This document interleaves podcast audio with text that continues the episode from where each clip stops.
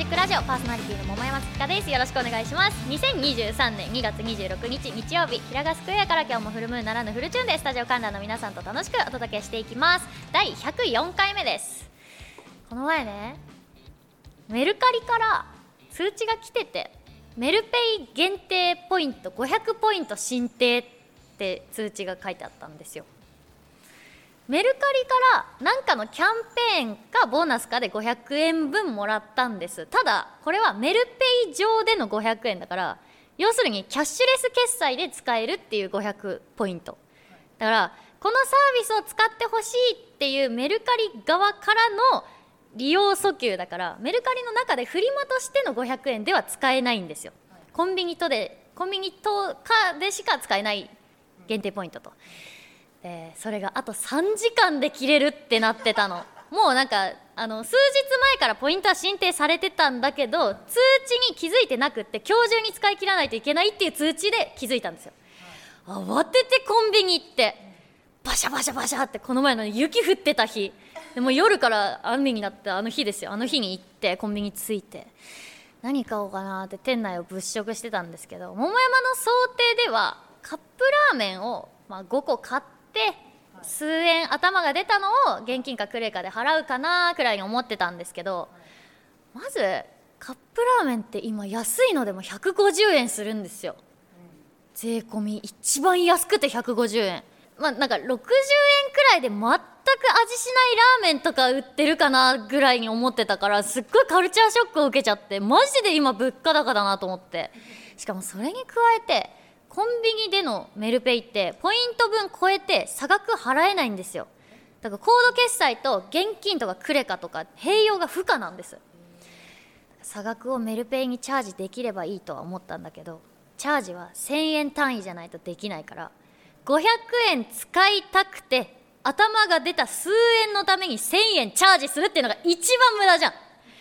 いじっても500円以内に収めないと気が済まなくて。とりあえず、まあ、一番安いカップラーメン2つ入れて150円税込みだから300円ですよね。これを3つにして450円にすると50円どうなるっていう話じゃないですか。無理して帳尻合わせて駄菓子を買うっていうのも微妙でというのもうまい棒って去年から12円に改定されてるんですね。10円で帳尻合わせができないのよ。これはどうしたもんかと。だから一旦カップラを一番安いやつ2つまずカゴに入れてあと200円ですよね、袋麺も見たんだけどたまたま売ってなくてそのコンビニが。で値段だけ見て何そ商品棚が空になっててもプライスだけ残ってれば値段がわかるから。でそれだけ見てその分の残高を残しといて駅の反対側のコンビニに行こうかなってはしごしようかなと思ったんだけどそっちでもなかったらマジで意味ないしそもそも別のものを買えばよかったってなるじゃないですか。なかったらわざわざ向こう行ってコンビニはしごしてまで。みぞれでね足元ぐちゃぐちゃになってどんどんこれって買い物するものの単価が上がってるってことじゃないですか。これ意味わかりますか？時間と体力を使って洗濯物まで増やして。桃山って洗濯の前に靴下とかパンツとかって手もみで洗ってるんですよちゃんと。だから足元泥水跳ねてたら洗剤の量もちょっと変わりますよね。だからこのコンビニで絶対完結しないといけないと。あと200円ですよ。スイーツとかも見たんだけどめちゃくちゃ高いんですね今。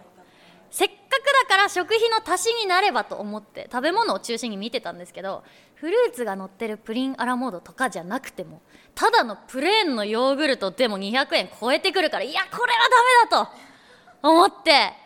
でお菓子も見たんですけど今って中身減らして値段変わらない実質値上げとかそのまま値上がりしてたりとか中身減らした上に値上がりまでしてるみたいなスナック菓子が多くてだいぶ今高いんですよ。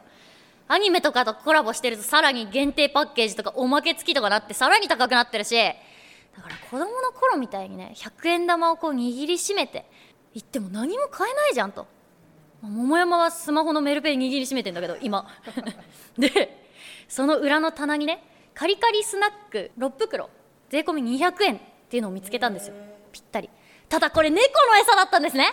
桃山猫飼ってないんです今。いくらなんでも猫飼ってないと無駄じゃないですか。だからもう猫飼おうかなと思ったんだけど。お店はしごしたらルール違反だから今私の中でのルールは。だからこのコンビニで猫売ってたらまだしも、まあ、意味ないからそれだとキャットフードのカリカリは諦めました。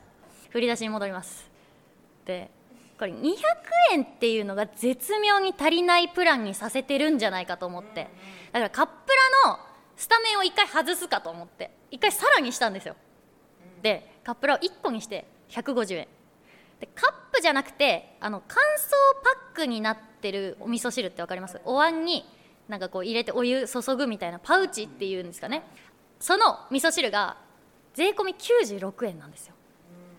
これを3つにして 96×3288 円。でカップル合わせて150円。で438円です。向かいの棚に冷蔵のもやしのパックがあってそれが51円だったの。合わせたら489円なのね。残り11円。惜しいうまいも買えない。1円足りない。またこれ振り出しに戻って。もうこの時点で私コンビニに20分以上いるからね。結果何を買ったか発表します。皆さんももしよかったら電卓用意してください。いきますよ、カップラーメン150円。パウチ味噌汁96円。納豆がありました73円。でここで起点を利かして氷買いました108円。で青じそのドレッシングがドレッシングだけちっちゃいやつが売ってたんで30円を2つ買いました60円。そこにうまい棒12円を足すと499円完璧 完璧。ぴったりもうげもう理想通りですよねこれ。で浮き出しだって家帰ってもうバッシャバッシャってスキップしてますからこっちは、バッシャバッシャ。でいざ家帰ったら冷凍庫パンパンで氷入んなくて。冷たい水を買ったっていうだけここで皆さんに業務連絡します。今から言う数字をメモってください。00280-5-10648口座名義桃山月花です。もう一度言います。00280-5-10648ゆうちょ銀行桃山月花です。言いたいことはわかるなみんな。以上です。さて桃山月花のムージックラジオではあなたからのお便りを募集しております。市川うらら FM 桃山月花のムージックラジオのメールフォームまたはローマ字で桃山月花と Yahoo.co.jp 月花の2は TSU でローマ字桃山月花と Yahoo.co.jp ツイッターお持ちの方はハッシュタグカタカナでムーラジとつけて投稿してください。お待ちしております。この後は素敵なゲストさんの登場です。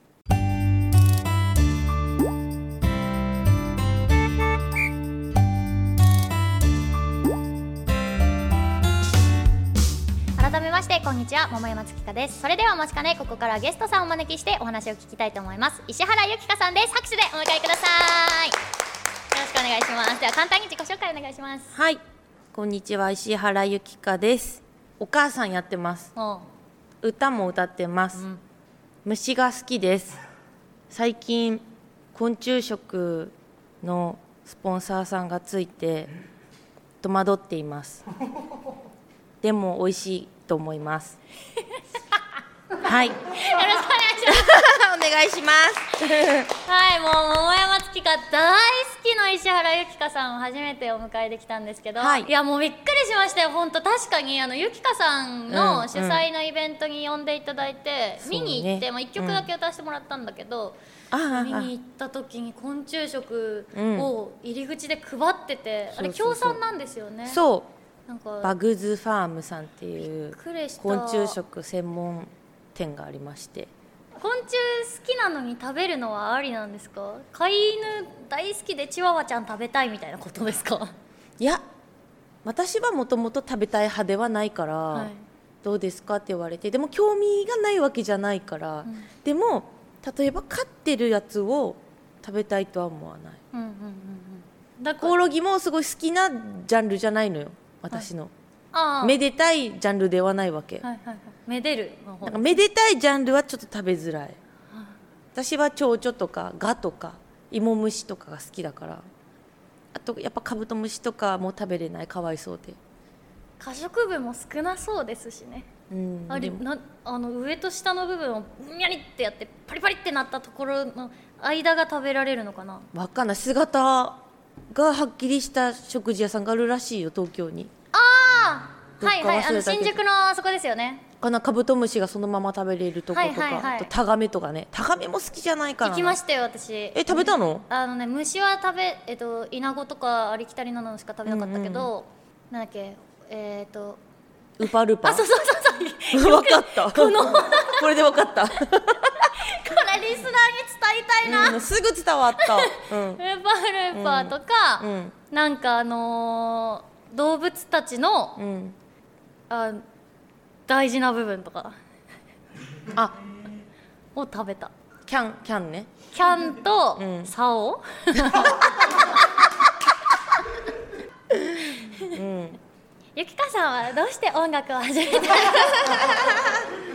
えー、それもなんだちゃんとやろうと思ったのは、大学2年生ぐらいの時に友達が歌のボーカルスクールに通ってて、うん。なんか習おうかなみたいな感じで見学に行ったらその歌の先生が「天才テレビくん」の音楽プロデューサーだったのよ。うんうん。で私そこにお金払って通ってるわけじゃないのによしこの人に仲良くなろうみたいな感じで自分の作った CDR を渡したの、ええー初対面で。聞いてください、初対面で？うん。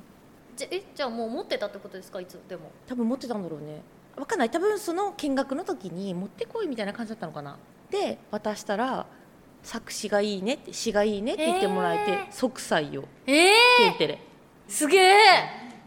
でそこから2年間やったそんぐらいからちゃんとしようかな自分も歌おうかなって思い出した。ちゃんと。初日で。ねラッキーガールだから。もうガールじゃないけど、ガールですよ。ラッキーママで。あーラッキーママ。うん。ママになったんですね。もうそうですね。7年ほど前に、その時はまあもちろん私は知らなかったですけど。うん。3人目がお腹にいる時に出会ったんだよ。うん、で変なやつだなと思って。何にも変じゃないですけどね。なんか知り合いづてのご飯会みたいなので会って、うん。初対面なんで私妊婦で帰り電車一緒で。電車一緒だとちょっと気まずいじゃん初対面とかって。そんな感じもなくガンガン「え聞きたいことが山ほどあるんです」みたいな感じ。で私も聞いてほしいことが山ほどあると。え帰れないじゃんと思って多分もう安定期だったからよかったけど変な子と思って、うん、なかなかちょっと言えないですけどね。その内容は。そうだから初対面で話す内容じゃないような内容だったの。濃いの。でその後、まあ産んで一時して、まあ、ずっと連絡取ってたから。で私もお酒大好きなんでちょっこ行って。言ったら速攻来る 何時でも。でこういう言い方は実際しないけど LINE とかで「ねえ何してる?」って送ったら「行きます」って来る まあもうすぐどこでも行きますからね、呼べばすぐ来る女。そうです。ねかちょっと懐きましたね最初から、うん。今日可愛いメイク。似合ってる？いつもより赤くない？あそうかもしれないです。結構すっぴんで会うことが多いじゃん。はい。だから、うん、今日いじゃん。はいちゃんとしてきました。ツヤ感があって。あらありがとうございます。濃いね。いつもしてますよ。いつもしてます、恋し恋され。25歳だったら一番楽しいじゃん、確かに。うん、25 25楽しかったな。歳一番モテてたもん多分。確かに、うん。えゆきかさんはずっと今よりモテますって？15キロぐらいしてたんですよ。3人産んだら太るから。15キロぐらい平気で。やってみて。怖えー。今から3人って大丈夫かな？25だったら平気だとあ思う25か。あ忘れてた忘れてた、うん。あそうでした。ちなみに私は一番上を27で産んだ。ほえ。ーいやなんかだって活動してて東京出てきてうん。27って、ある程度勝手も分かってきてちゃんと仕事できてる年じゃないですか。うん。それを一瞬休まなきゃいけないってとっても団長の思いですよね。いいよあなんかほら前も言ったけどさ女性はさ逃げにもなるのよ。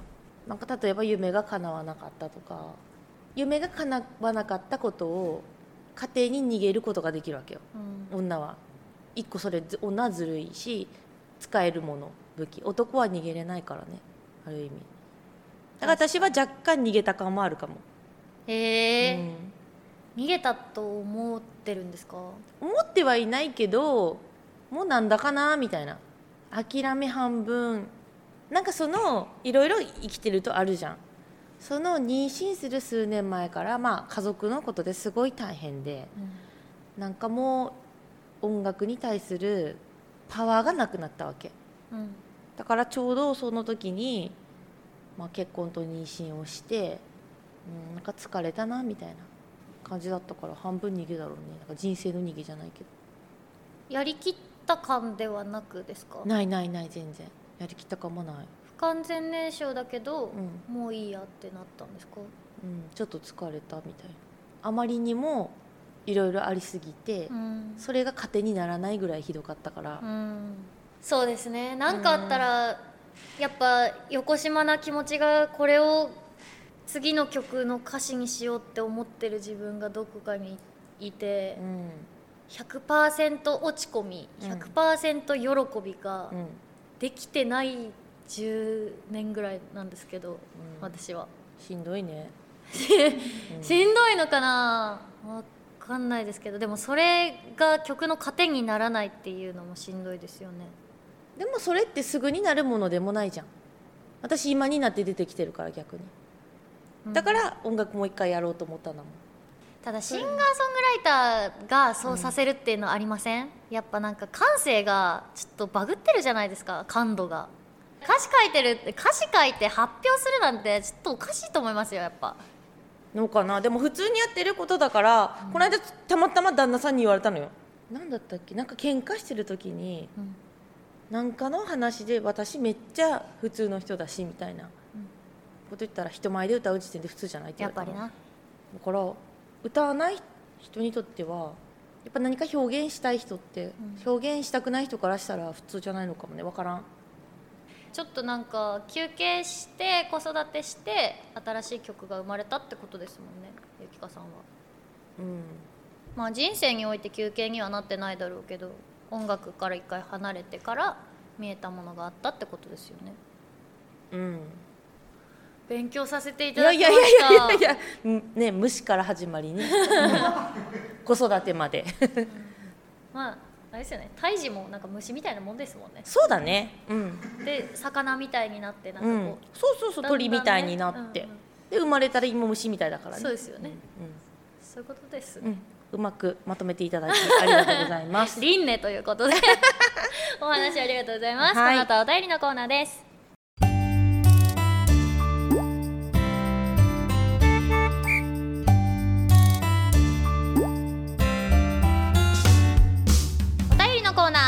ゲストさんと盛り上がったところでここから番組リスナーの方やスタジオ観覧の皆さんからいただいたテーマメールを紹介したいと思います。今回のテーマはセーブデータです。どんどん読んでいきましょう。ラジオネーム埼玉のマッサンセーブデータ。過去のことは消し去りたいことばかりですが。あら。桃山さんのことだけをしっかりとセーブできていれば余計な情報はいりません。あら。桃山さんの話は同じ時間でも他の人の23倍情報が詰まっていて容量が多いので大容量のハードディスクを用意したいです。すいませんねメルペイ貧乏話しちゃって。でもいろんな経験がいい歌詞を生み出すと信じながら生きてるんですけどうん。いらない人生とかありますか？ないです。ね。うん。なんか恋愛とか人間関係みたいな歌詞書かないですもんねゆっかさんって。うん、苦手だね。なんかそういうなんかこう具体的な内容は。なんか大きい意味合いの方が好きかも自然とかうん。景色みたいうんうんなうん。印象を受けるんですけど、い。私はそっちの方が書けない。何じゃあ？何を書いてるの、私うん、なんか彫刻刀とかでガリガリ。なんかねアーティスティックなんですよゆきかさんって。何が？すごい神格化されてる。むしろ話しかしてない私の中では。言われたことないんだけど。じゃあもっと頑張って書くわ、いっぱい書いてください、うん。はいじゃあ続いて。はい。ラジオネームカレーハンバーグゴリラ。上書きしたいことですぐに思い浮かぶのはお魚天国です。鮮魚コーナーでテレビで学校で街中のスピーカーでどこでも流れていました。会話の中で「魚」と聞くと僕はいまだにお魚天国が頭の中をジャックします。早く上書きするために別の曲を思い浮かべるのですが脳内をすぐに魚群が侵食してきます。こういうことありませんか？めっちゃわかる、もうね私小学校の時、うん。掃除の時間の音楽がパーマンの曲だったんですね。でうん。なんか家の床掃除とかしててもいまだに私パーマン流れる。あそういうことね、あーあそれはあるある。津軽海峡冬景色だっけ？はい。それがなんかちっちゃい時に夕方物干し竿を売りに来るおじちゃんがいて、うん。ばっかでっかいなんかスピーカーつけて昔のよ。めっちゃ音悪いやつ5倍のメガホンみたいなやつですよね。それをつけて物干し竿を売り売ってたおじちゃんがいて、もうそれ聞くとだから物干し竿しか出てくうわ見なくなったな。小学校ぐらいで止まったかも。るうん。じゃあ続いて。はい。ラジオネームゴルファーフォレスト初投稿です。小さい時に父と釣りに行ったことがあります。すごく朝早くて眠くて寒かったのですが初めての魚釣りで現地に行くととても楽しくてでも騒ぐとお魚が逃げるからと何度も注意されました。子供だったので何を釣ったかそれは自分が釣ったのか父が釣った魚を自分で釣ったつもりになっているのかすら覚えていないですがとてもいい思い出です。車から降りて家まで歩いて帰るのが面倒くさくなり寝たふりをして父親の背中におぶさりながら運んでもらいました。このセーブデータはずっと残しておきたいです。へえ素敵な。めっちゃいい話、うん。てかやってたな。父親の背中に寝たふりでおんぶされて家まで運んでもらうって。うーん。でもこれちょっと心配なのが、ん。カレーハンバーグゴリラがこの話聞いて魚魚魚ってなってないかちょっと心配。なってるなってる。続いて。はい。神奈川県ラジオネーム首位打者伊藤昔のゲームってパスワードを入力するタイプのセーブ機能が割とありましたよね。僕はスーファミのロックマン X シリーズが好きだったのですがそのパスワードを書かれたノートを母親が勝手に捨てた時は本当に悲しかったです。その影響か小さい頃から自分のスペースは完璧にきれいにして整理整頓し誰にも触らせないようになり30歳を超えた今もそれは続いており部屋は綺麗なままです。ロックマンのパスワードを失ったおかげで今の僕があるのでこれはこれで消さない方がいいかなと思ってます。へなんかすごい潔癖そうじゃないですか？誰にも触らせないようになり、うん。30歳を超えた今もって言ってますよ。うんうんちょっと偏ってるかもね。ね。うん。嫌だな。嫌だ。うん。いやか嫌っていうか彼女とかになったら大変そう。掃除とかでもしたいじゃん。いリモコンがずれてるとか。やそこまではないだろうけどこれどこにやったみたいな。よかれと思って片したけどどこにやったかわからないから怒られるみたいなさ。リモコンのズレで怒る人は異常やろ。でもだって自分のスペースは完璧に綺麗に整理整頓して誰にも触らせないようになり30歳を超えた今も言ってますよ子供とか生まれたら大変だね大変だよ、子供なんて何でもなくすし食べるし、うん。汚すしうん。投げるし壊すし、そう。まあだからじゃないですか？独身。独身。じゃあ続いて。はい。福岡県ラジオネーム超駆け込み野郎ナッチ消したいというか消せないデータというか自分は8年前に結婚して渋谷で披露パーティー的なことをやってみんなでワイワイと楽しく過ごしてい良き思い出になったのですが終わってから突然プランナーの人が土下座してきたのでどうした？と思ったらななんと手配していたはずのカメラマンが手配できていなかったとのこと。参加者にカメラ好きの人がいてその人がいっぱい撮っていたから良かったのですが今でも忘れられない思い出です怖っ。うん、許されないことですね。もう一回できないもんねだって。式始まる前に点呼取んなかったんですかねスタッフの。カメラマンいなかったっていうことをうん。終わってから気づいて土下座ってことですよね。そんなことある？めっちゃ怒りそ私う、うんうん、どうしよう。まあだからまず料金は全部タダですね。あとさっきの口座番号教えないと、はい。うん02805、回収した回収した。えー、かわいそう。よかったですね。カメラマン好きな人がいて,、そのねいてうん。じゃあ続いて、えーラジオネームはっちゃん。消したいセーブデータで消したくないセーブデータ。シンガーソングライター桃山月花との出会いわら。消したくない理由は割愛しますわら。消したい理由は34年後かっこ今の僕に教えてあげたい。あかん。その人はやめとき。散財させられるで。わらうん。な何が悪いのか全然。じゃあ続いて。はい。ラジオネーム巾着からヌンチャク。数年前仲もよくとても円満に交際していた恋人がいました、うん。すごく大好きだったしとても大切でした、うん。周りが軽く引いたり少し羨んだりしてくれるそんなバカップルでした、うん。とても幸せでしたでも恋人は結婚していました。消したいデータなのに消せません。恋愛引きずるタイプですか？引きずるっていうか忘れられない人って恋人が変わってもずっといますか？いません、なんか新しい人と付き合ってうん。であやっぱり別れてよかったなって前回までの失恋をこう忘れていく過程な気はするんですけど、うん。こういう人ってうん、多分ずっといろんな人と付き合っても忘れられない忘れられないんでしょうね。うか現れてないから誰とも付き合ってないかは分かんないけど。ん、うん、こういうふうに忘れられない人って若干その恋愛に傷ついてる自分が好きじゃないけど、うん。